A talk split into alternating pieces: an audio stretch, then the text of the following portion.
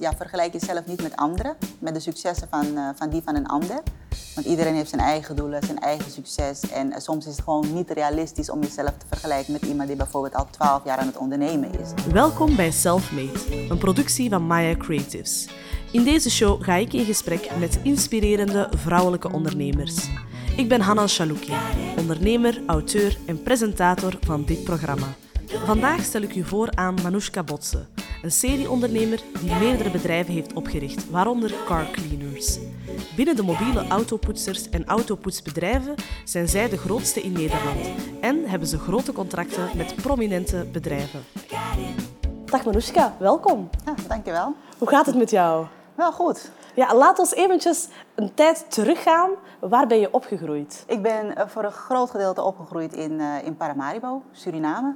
Maar op mijn negende met mijn uh, ouders verhuisd naar, naar Nederland, Amsterdam. Wist je altijd al wat je wilde worden als je groot was? nee, dat wist ik niet altijd heel goed. Ja, als je klein bent, dan hoop je op een carrière als zangeres of actrice of fotomodel. Later in mijn jaren had ik wel uh, een gevoel met, met marketing en zaken doen en business. Mm. En uh, ik wist wel dat ik die kant op wilde. En um, hopelijk ook wel zakenvrouw zou worden eigenlijk. Oké, okay, ja. dus dat, dat zat er wel al in? Het zat er achteraf gezien wel al in, ja. Waren er vrouwen waar je naar opkeek toen je opgroeide?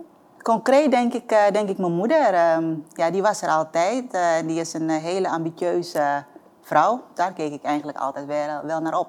Zij heeft jou geïnspireerd? Zij heeft me zeker geïnspireerd, ja. Oké. Okay. Waar is je ondernemersverhaal begonnen? Dat is begonnen in 2010. We zaten dus op, uh, op de bank en um, ja goed, ik, ik wilde graag marketingmanager worden. En mijn partner uh, Fabian die kreeg zijn contract niet verlengd in een verffabriek. We gingen net de uitkering in. Dat was eigenlijk wat we geen van beiden wilden. Dus met onze laatste spaarcenten besloten we eigenlijk een, uh, een busje te kopen. Moedig. Ja, noodzaak. noodzaak kan je het ook noemen natuurlijk. Ja. ja. Wie was je eerste klant? Nou, um, de eerste klant was een, een buurvrouw. Oké. Okay. Ik uh, ging voor een proefbeurt uh, mijn moeders auto wassen, of tenminste mijn partner. En uh, toen liep er een buurvrouw naar hem toe en die vroeg, wat ben je aan het doen? En ze vond het gewoon allemaal heel interessant. en die vroeg toen van, zou je ook mijn auto willen wassen? Nou, mijn partner zei, ja prima. Uh, dat deed hij dus. En uh, toen belde hij me heel blij op van... Uh, ja, die buurvrouw heeft betaald. Ik heb mijn eerste 20 euro verdiend. Geweldig. En het was gewoon een heel mooi moment. Je bent ja. eigenlijk meteen gestart.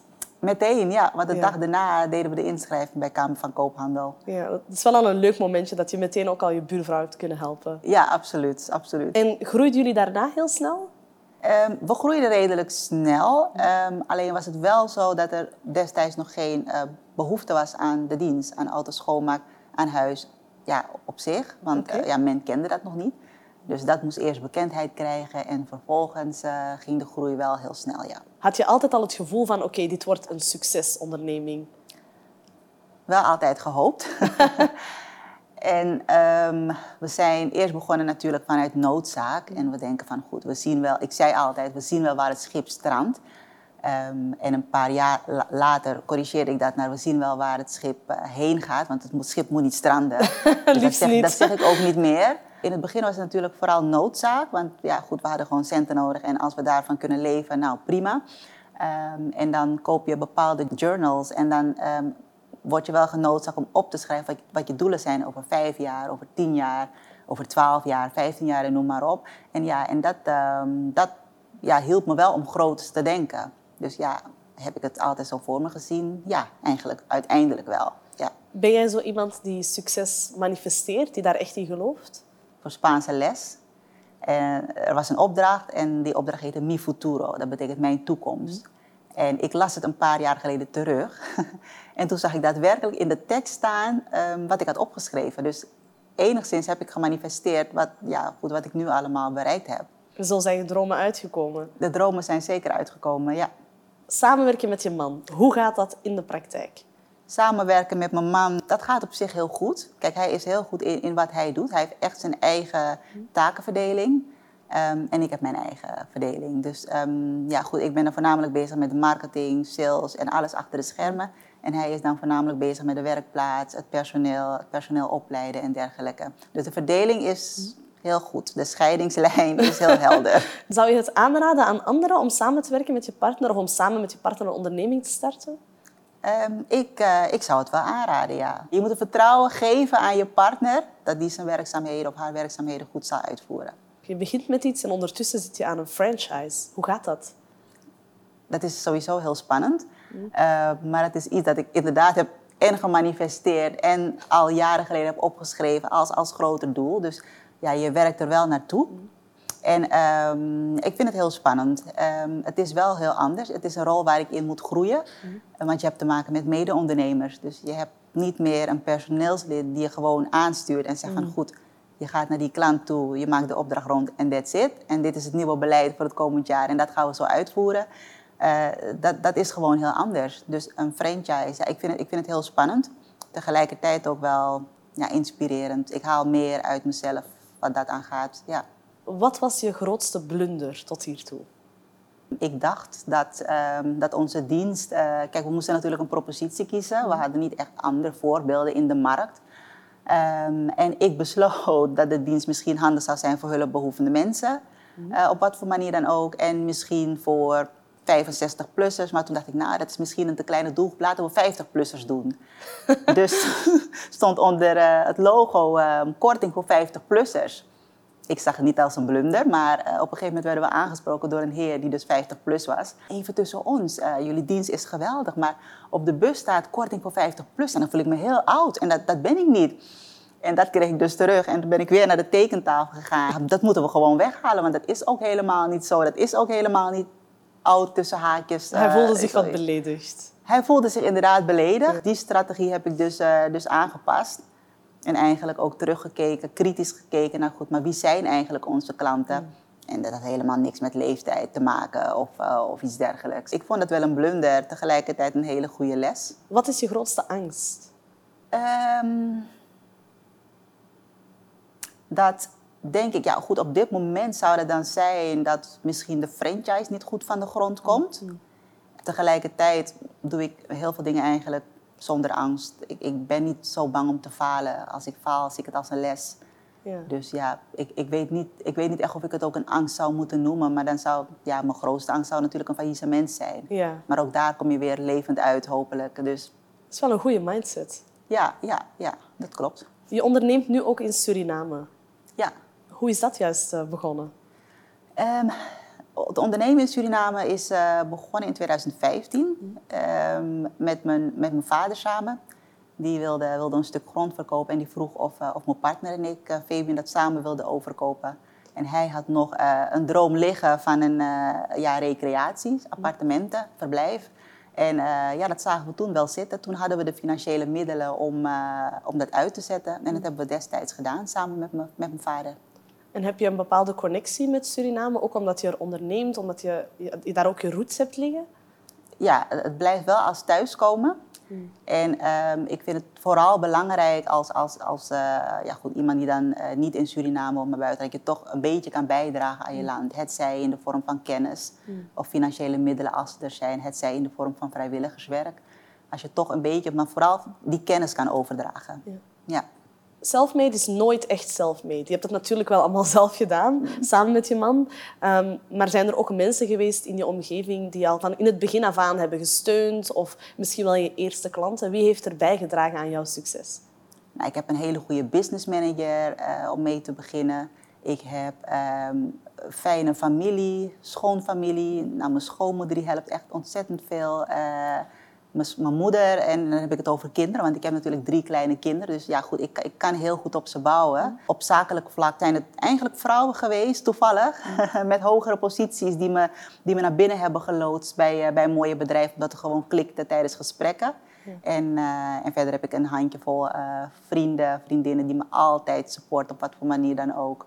Ja, ik vind het wel goed dat je dat zegt van het zijn eigenlijk ook vooral vrouwen geweest die je op andere plekken weer hebben binnengeloodst. Is dat ook iets wat je zelf nu vaker probeert te doen voor andere vrouwen? Absoluut. Ja. Absoluut. Vooral in de automotive. Hè. Het wordt nog steeds gezien als een mannenwereld. Mm. En dan kom je aan bij een autodealer of een autofabriek of een leasemaatschappij. En als je dan daar zit tussen tien mannen en ja, twee vrouwen, dan is er altijd meteen een connectie. Ja, je bent wel opener naar elkaar toe, dat, dat om mee te beginnen. Wat is het beste professionele advies dat je hebt gekregen? Uh, het beste advies, nou, dat is eigenlijk een, uh, een quote van, uh, van Richard Branson, voor zover ik weet.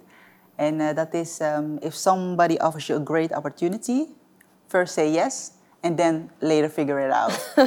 en, en het heeft me echt geholpen in het verleden. Wat doe je als je aan jezelf twijfelt? Als ik aan mezelf twijfel, dan um, maak ik echt even de balans op. Maak ik echt even een lijstje en dan zet ik, uh, ja, schrijf ik echt de worst case scenario uit. En als je dan de worst case scenario voor jezelf hebt uitgestippeld, dan zie je eigenlijk vaak dat het helemaal niet zo, niet zo eng is of uh, mm. niet zo erg is uh, wat er kan gebeuren. Dat ik geloof dat je daar altijd wel weer bovenop kan komen. Je doet heel veel.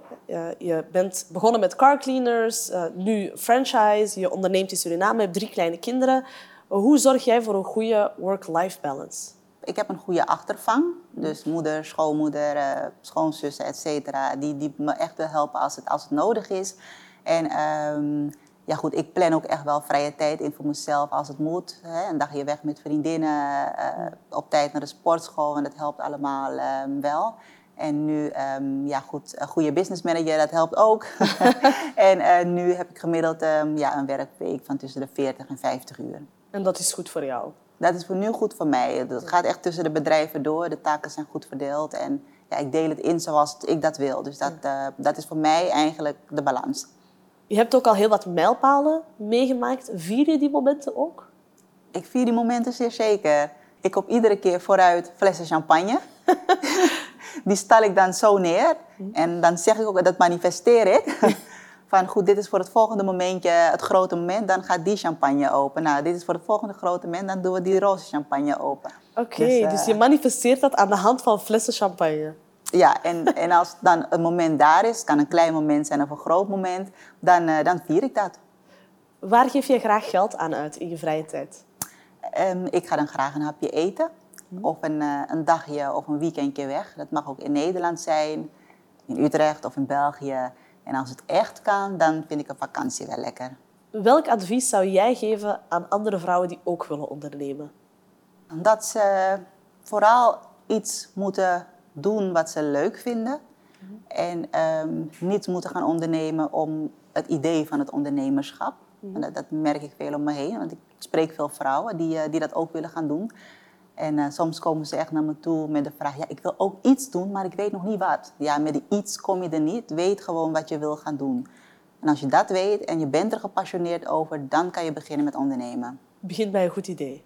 Um, het begint bij een goed idee, maar vooral ook kijken naar jezelf. Wat vind ik leuk om te mm. doen?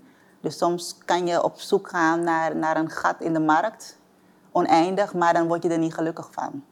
Maar als je gelukkig wordt van, uh, van voeten doen, bijvoorbeeld, pedicure zijn, ga daar dan voor. En dat is je passie, maak dat dan groot. Je zei dat je een hele mooie achterban hebt, een grote achterban, veel mensen die je steunen. Wie is er nu het meeste trots op jou? Ik, ik denk mijn ouders. Ja.